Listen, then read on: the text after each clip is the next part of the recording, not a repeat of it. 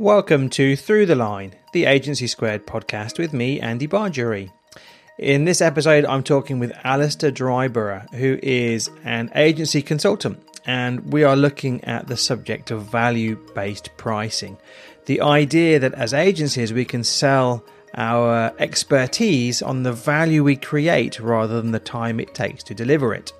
And if you're in the agency world, you've no doubt had this conversation or thought about this many times and wondered just how on earth you're going to get to a situation where you stop charging billable hours and start charging based on value.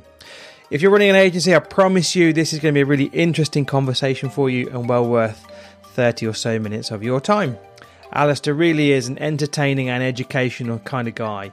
He knows his onions and he's great to listen to. So, with that in mind, I hope that you enjoy the show. Alastair, hello, how are you doing today? I am very well, thanks, Andy, and um, looking forward to talking about value based pricing. Yeah, thank you for joining me. Value based pricing is one of those topics that I think has it kind of comes around every now and again. Everyone gets very excited about it and then doesn't necessarily know what to do about it. A bit like kind of performance related pricing or pay and all that stuff. Yeah, yeah. So I was pleased when I came across you as somebody that is an expert in this space and can maybe unpack, decipher some of the mystery, shall we say, of how to to use value based pricing. And we had a really nice conversation about this a few weeks ago, didn't we? And and uh, yeah. I knew immediately that I was talking to somebody that knew their onions. So thanks for agreeing to come on the show. I also knew as well that I hadn't really explored your background enough to introduce you properly, much to my uh, embarrassment. Okay. And I can see that you've done plenty of work in terms of financial management and accounting over the years. And I believe you've worked in the agency space quite a bit. Yeah. But, but that's about as far as my understanding goes because we chatted well, so much I, about. Should I, should I, should I fill you in a bit on that? Yes, please. Yeah. Okay. Uh, well, I guess probably the, the the place to start is probably God. It feels like such such a long time ago, 1983, when I graduated with a degree from maths from Cambridge. Now, if I'd had any sort of proper careers advice at the time, I would have become either a journalist or a psychiatrist or a spy. But instead, I chose to become an accountant. And this was this, this was the start of a, of a, of a long and, and winding path. I've been when I was still a finance person, I've been finance director of six companies in total, periods ranging from five years down to um, 10 days. But the the next probably important thing is that um, as part of this long and winding path, I ended up as commercial director of a marketing consultancy. And we helped large pharmaceutical companies launch their major new products. Okay. Um, and things were things were chugging along quite well until this is this is one of the things you wake up in the middle of the night thinking, "Oh my goodness!"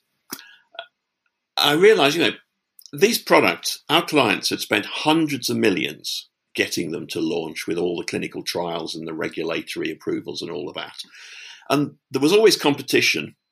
Somebody else always had a very similar molecule. Yes that they were about to launch.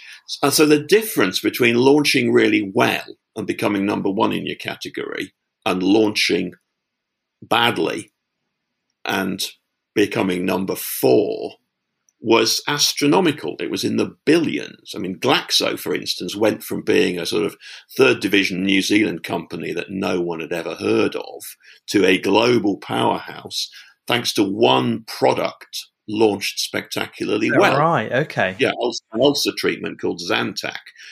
So it suddenly occurred to me, you know, we significantly move the odds of a successful launch through what we're doing. So we're in a position equivalent to a big investment bank advising on some gigantic transaction, some merger or acquisition or multi billion dollar fundraising. So I thought to myself, why are we not as rich and powerful as Goldman Sachs? Yes, we're compensated Instead, very differently, aren't we? Yeah, you know, we spend our time seething with frustration because of some stupid argument with a junior product manager over the cost of an illustration. and that was what got me really interested in the topic of pricing. So then I went on and I, I did other finance director jobs with well, today they'd call it fintech. Back in the day, it was boring old banking technology. Um, briefly, finance director of a private army. And then I became an independent consultant. And I moved from doing general business advice. And I realized that just about everyone I advised, the biggest single lever for improvement was better pricing. And then I went even more niche when I realized that, you know what? The people I really enjoy working with are the creative people, the creative agencies and the consultancies, the people who work with ideas. So then, basically, by a process of elimination, I arrived at what I'm now doing, which is pricing strategies for consultancies and creative agencies. Yes. And somehow I stumbled onto your mailing list and you send out these really short, entertaining snippets of ideas around pricing. And, uh, and it's, I don't subscribe to many newsletters because quite often they're terrible, but yours actually is something that I quite look forward to receiving because it's short and, and valuable. Good, good. Okay, can I take that as an, an opportunity for a very, very quick shameless plug? Um, if anyone feels inspired to subscribe, they're very welcome. the URL is intelligentpricingarchitecture.com. Well, you know, I was going to ask you for that at the end of the show, but you've got it in early doors, so right. that's fair enough. But let's go back to then this idea that pricing strategy is an area that most creatives and actually I would say most marketeers don't really understand, haven't quite got their head around. Although, of course, you would say that you could say that pricing is part of the marketing mix. I think as an industry, we're not very good at pricing. Yeah. And agencies certainly struggle with this as well in terms of typically what agencies do is sell time for money. Uh, yeah, yeah. And that's, uh, I would say, how 90% of the industry probably works. And sure, there's commissions here, there, and everywhere. But most of us sell time for money. And your approach is different. It's, it's yes. not time for money, it's value for money, isn't it? Basically? Yeah. So, how does that work? How do you, as an as an agency owner, how do you move from a position of saying, it'll take me 10 hours, it's going to cost you a thousand quid mm. to you're going to earn a million pounds from this because of the value we produce. I'm going to charge you a hundred grand. How do you shift that? Right. Okay. So that gives me a good lead in to the most important point I wanted to make is that what you've given me is step one of the value based pricing process. It's actually understanding this thing is going to take, you know, this thing is going to make you a million pounds. Now, it might actually be my working out how to make you a million pounds is something it's who knows how long it takes me because actually it was just a brilliant idea that came to me while I was in the shower, which yeah. quite often happens. But the reason value based pricing, as you say, has come and gone uh, is because that's just step one. And there's a step two to it. Okay. And a step three to it. And what happens if you listen to what you what's what's generally out there and you just implement step one is as I, I've found this, other people have found it. You come up with your value bait, you, your understanding of value. You think, yes, okay, this thing will make you a million pounds, so it deserves a, a decent fee from us. And you put this in the proposal, and you present the proposal, totally convinced that it's a fantastic thing for the client, and they would be insane not to buy it. And then you know what happens? It's like, ooh, suddenly like someone's flicked a switch and the temperature in the room has gone down 10 centigrade. and after that, it's like they've gone into a witness protection program. Yeah. but you still have unlimited access to their voicemail. Yes. Yeah. We've all been there, I think. Yeah. Yeah. Yeah. And that, that's why if you only do the first bit of value based pricing, it actually makes your frustration worse.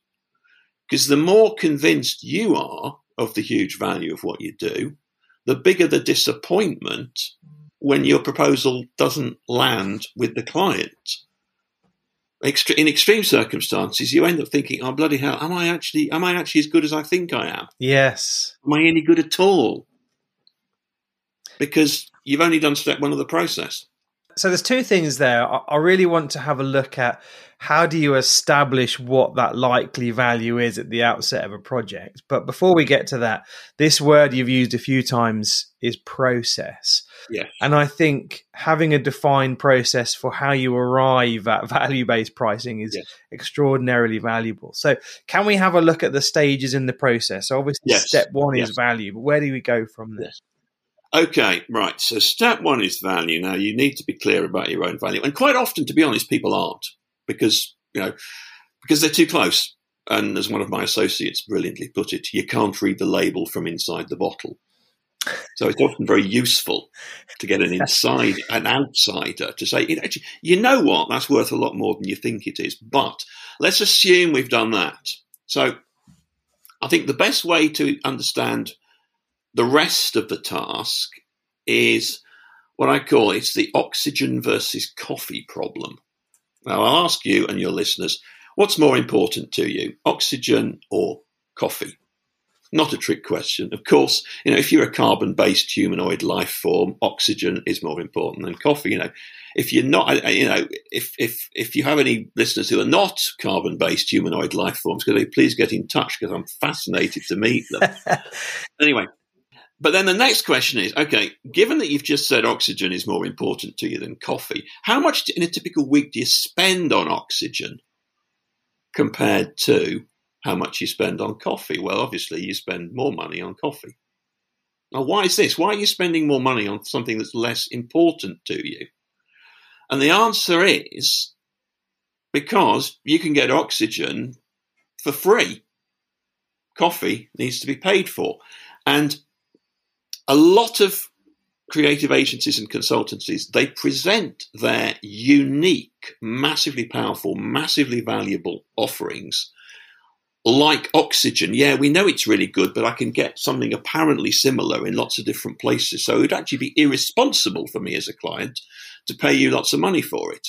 Okay, so in the context of how agencies win business, so it feels like you're describing the pitch process in that here's all my ideas for free. Oh, by the way, my top two, three, four, five competitors are also going to give you all my ideas for free as part of that pitch process. So hang on a minute, why do I need to pay for the value when I can just yeah yeah yeah yeah. And that's because ideas, you know, some ideas are hugely more valuable yes. than others. No question of that. Um, in John Caples', one of the legendary ad men of the 40s and 50s, he gives an example of two ads, look very similar, carefully written copy, photographs, same publications, same same positions. One produced 19 and a half times the results of another. But if you just go through a standard pitch process and you present all these ideas, you haven't established in the mind of your prospective client your superiority. You maybe have established the fact that it could be very valuable, it could produce this amount of extra revenue. So there's another couple of steps you need to go through, and the the set step two is to set up the right comparisons. So, um, my my favourite example here is the 17 words which raised a fee by 150 percent.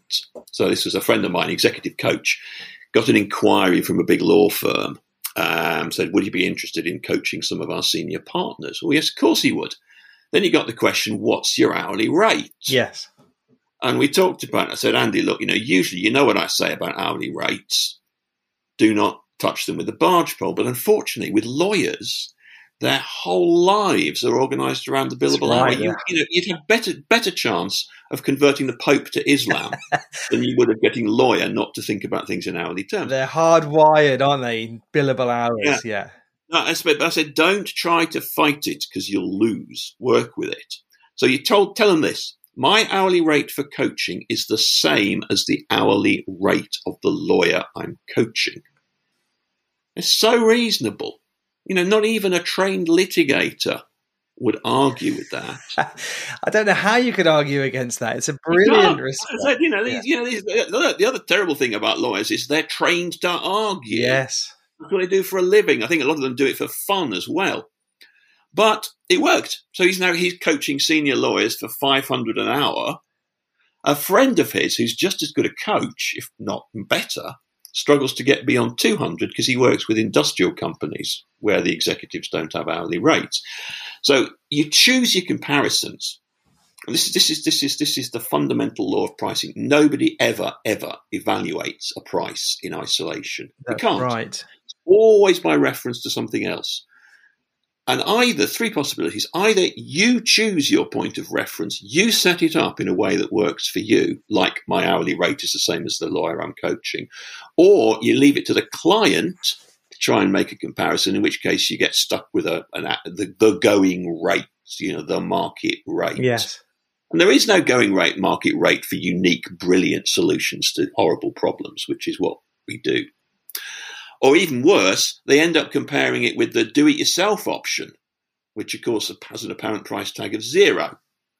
So you've got to set up that, that, that comparison effectively. And this is, this is where my, my interest in behavioral economics came in. I, I, I, wrote a book which involved quite a deep study of behavioral economics, ended up teaching it to investment bankers for several years. And this is all about, you know, the, the psychology of how we make these decisions, how we, evaluate rather vague and woolly things.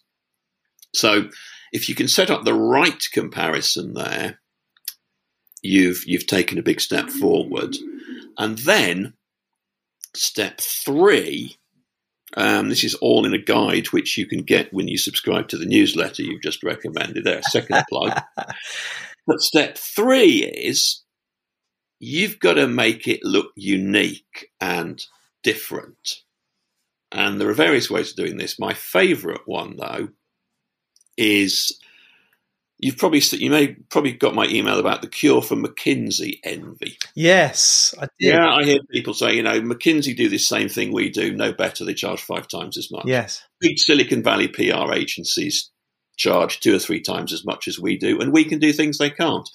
Um, so, if you want to start charging McKinsey type prices, you can either be like McKinsey and slog away at it for 60 years and build your reputation and get your alumni in strategic positions everywhere. And to be honest, I'm 61 already, so that's not a viable strategy for me. you know, absent major advances in medicine.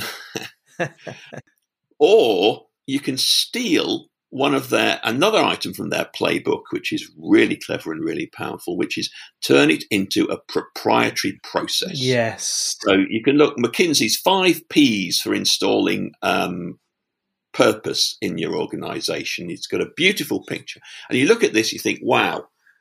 This is McKinsey's. I can only get it from them. Clearly, they've done lots of these because they've got it down.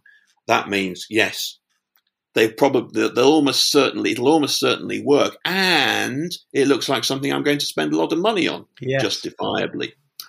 So I did this with a, a, client of mine, digital agency. They had this thing they were doing for three or four or five thousand pounds, and I looked at it and said, "Hang on, this is massive." You're helping your large retailer client uncover huge new, completely untapped markets. You should be charging more. And we've looked at what they did, and with minimal, minimal bending of the truth, we managed to get it into the seven C's format. I love that. I mean, I, I teach a lot of marketing. So McKinsey's yeah. seven S's, for example, yeah, yeah. is a model I reference an awful lot. So the seven, sorry, the seven C's, did you say? Yes, yes. So we managed to get you know seven steps each, each starting with let's see customer, channel, commercials, and, and a few others that I, I, I can't come into my mind now. So and that took the fee from three or four or five thousand pounds up to forty six thousand. A phenomenal improvement. Yeah, because some brilliant ideas, unfortunately, look like someone else's brilliant ideas. Yes, my unique process in their case, the seven C's. In my my case, three step intelligent pricing architecture. That's different. It's got a level of uniqueness about it. Yes. It, it, suggests that, yeah, that you've done it a lot. You're a true expert yes. in this space, so much yeah. so that you've created your intelligent pricing architecture three step process or Yes, your yes. seven C's for retail channel excellence or whatever Yeah, that yeah. particular thing. I I mean, you know, it's it's it's also it's also genuine because what what happens and what what happened with the, the digital agency I mentioned is we said, okay, what can we do here? What do we got? And we came up with the seven C's, and we went through. You know, point one, yep, we're doing eighty percent of that already. Point two, we're doing sixty percent. Point three, oh, we're only doing twenty five percent. We need to increase that. So once you've got your framework or your process or your steps, whatever you want to call it, working, you have actually come up with something more powerful than what you were doing previously. So it's not entirely presentation. You've also got a you know genuine story behind it as to why this is more powerful, why Mm. this is more likely to work, why this is actually worth a lot more money. That I I think that makes perfect sense because you can evidence the the fact that you have done this, you've got track, you've you've understood that as a defined process. I, I kind of get that, and I, and I and I think that's really important. And we talk a lot about processing in agencies so that you can get away from the day to day running of an agency you're Yes, the owner yes. or the founder, for example. But this is a different kind of process. This is a Yes. process for how you position yourself in the market, basically, isn't it? Yeah, yeah, and how you you know you you know you position yourself as unique. Yes. So it's not you as one of a crowd. It's at, at worst, it's you versus the best of the rest. That's right. This is the only place I can go to to get the seven C's, and the seven C's is exactly what I need for my my challenge. I've got to Yeah. go to this agency, otherwise, where else do I get it from? Absolutely. Yeah, makes sense. Mm. Okay, so is, that the three step process then? So first Yes. of all, understanding and defining the Your own value. your own value. Then it's to context, really, isn't it? The comparisons. Yes. And then last, it's you know doing something that is unique to you that you can own. It's your own proprietary model, method, system, whatever that looks like. Yeah, yeah. And and that actually doesn't sound that difficult, but it is, isn't it?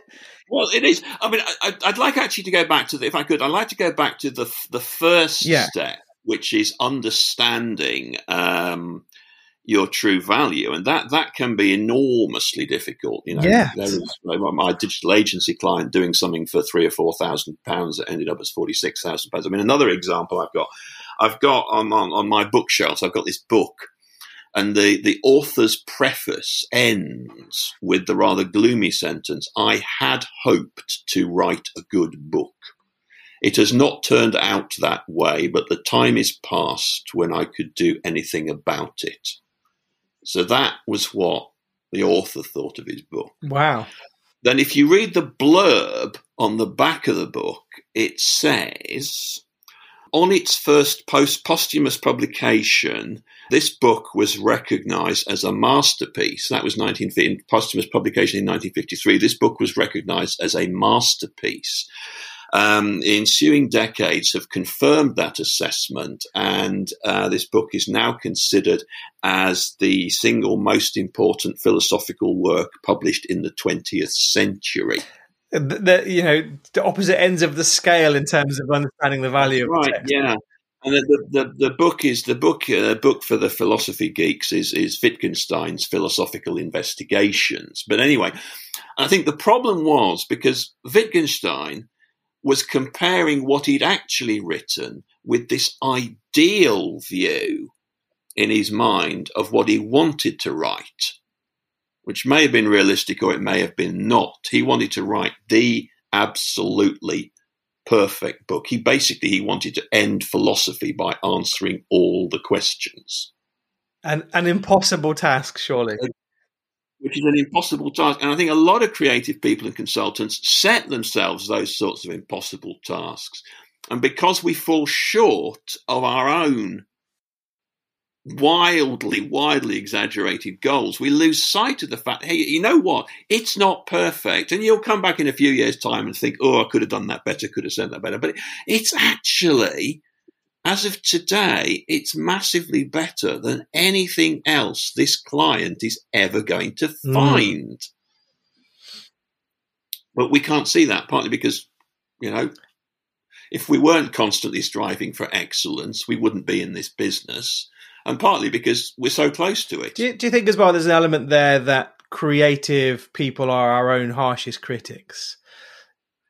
I think a lot of creative people are very um, insecure, and actually, it's not me thinking that. I mean, I'll, I'll quote um, David Ogilvy yeah. here. David Ogilvy said one of the one of the things about running an agency, which he obviously knew everything about, was that you are managing a lot of very insecure people. And he also says, I have never once started on a project without thinking, oh my God, this time I'm going to fail. Wow. That says a lot about the the psyche of David Ogilvy, doesn't it? From, you know, one of the true greats of the industry. Yeah. But he, he had he clearly you know he clearly he clearly had doubts and I think he recognised that a lot of the other great people he mm. recruited had had, had had had had similar doubts and so I think you've got you know, um, I remember one of my clients said, "Oh, we need a pricing model that leaves our personal inadequacies out of it." And I said, "No, you don't." Right? I don't, I, I, they were very impressive people. I don't think they had personal inadequacies, but I said, "No, you don't need a pricing model that leaves your personal inadequacies out. You need a pricing model, a system that actually works." So, uh, you know, forget psychotherapy. I mean, do that if you want but you don't need it in order to price effectively. It's interesting, isn't it? I mean, when when when I think about value for clients over the years and that agency client relationship, many times you see you'll do a piece of work. Let's say it's a fee's a hundred thousand, and then you ask for the impact, and you either the client will say, "I can't release that; that's commercially sensitive," or you get a, a realistic, "Well, the pipeline off the back of that project was 10 million or something and you think wow you know mm. that's a significant mm. Mm. contribution or you have a kind of target whether it's a ROMI or a ROAS for example you know we're going to spend one dollar with you but we want $20 in return kind of mm. stuff and that gives you a real pounds and pence sense of value yeah. but some of the things that you've referenced like going back to glaxo for example it's impossible to know the value of the contribution you're going to give yeah. for the launch yeah. of that drug before it's launched. How do you reconcile that? How do you work with that? Well, if you look at if you look at the system at step one, understanding your value, there's a checklist of about six or seven different areas in which value can exist. So it might be financial in the you know, the return on investment metrics you've just referenced. It could be competitive about market share, share of mind, but there's some sort of interesting ones. One particular interesting one, which people very often miss, is assurance. Now, I had a client, um, they were doing something for free.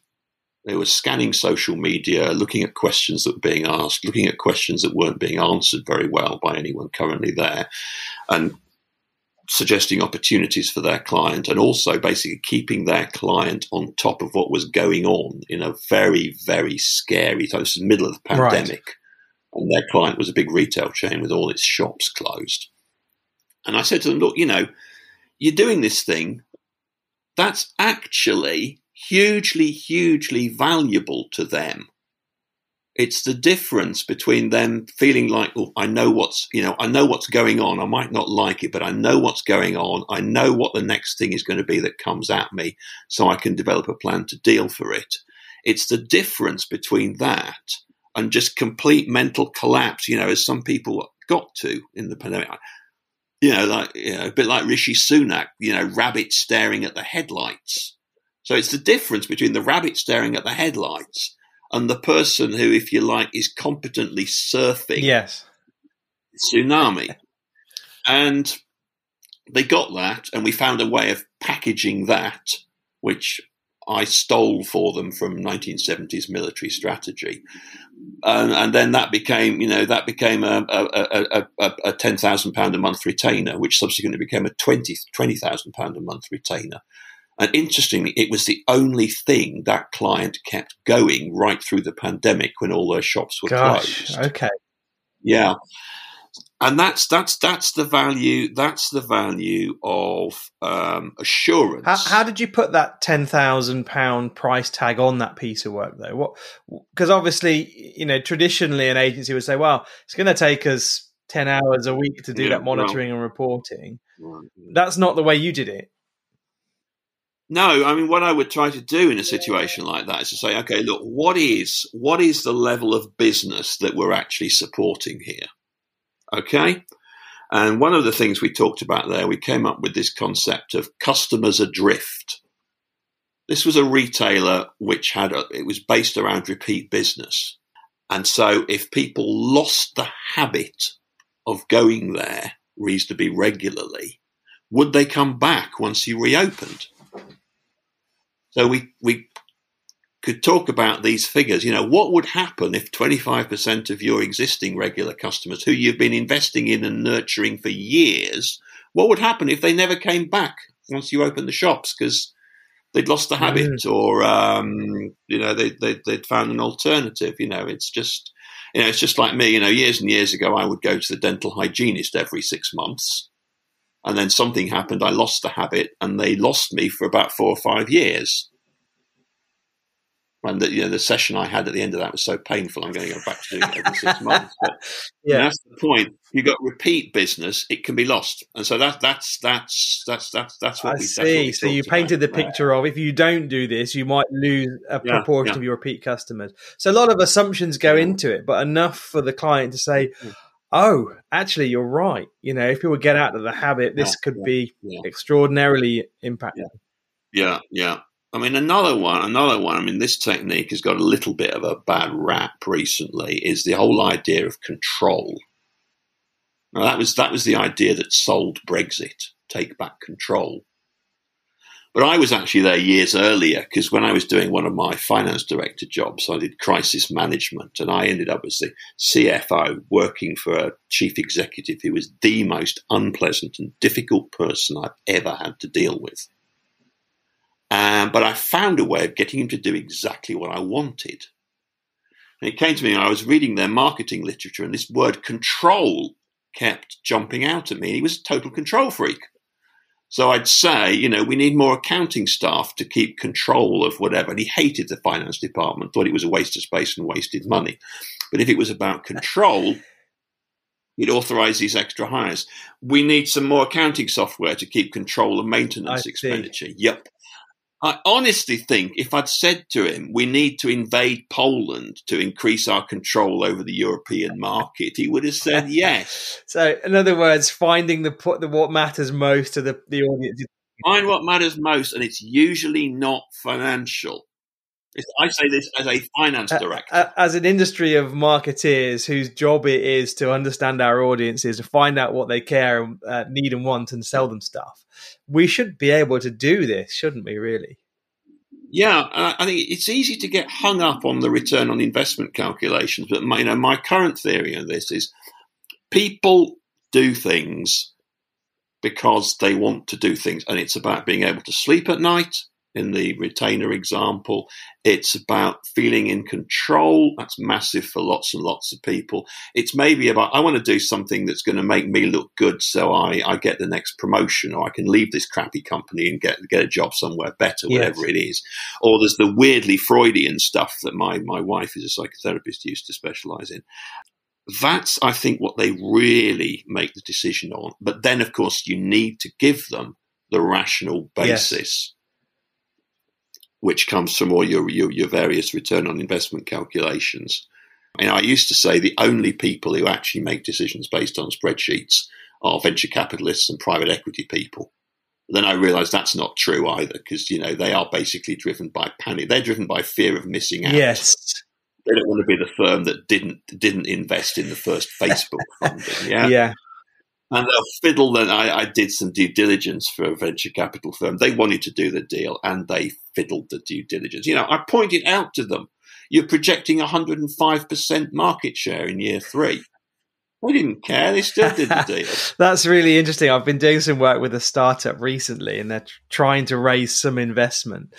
And I, I did a, a, marketeer's forecast that was reasonably yeah conservative, and they wanted no, no, let's go for the ambitious. And I highlighted the fact that Yeah, the, yeah, the audience numbers were incredible, but they still wanted to go for it. yeah, yeah.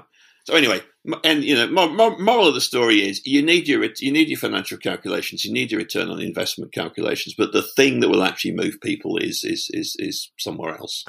Alastair, I get the sense we're just touching the scratching the surface of a really actually a fascinating subject, but I, we um, we must draw it to a close.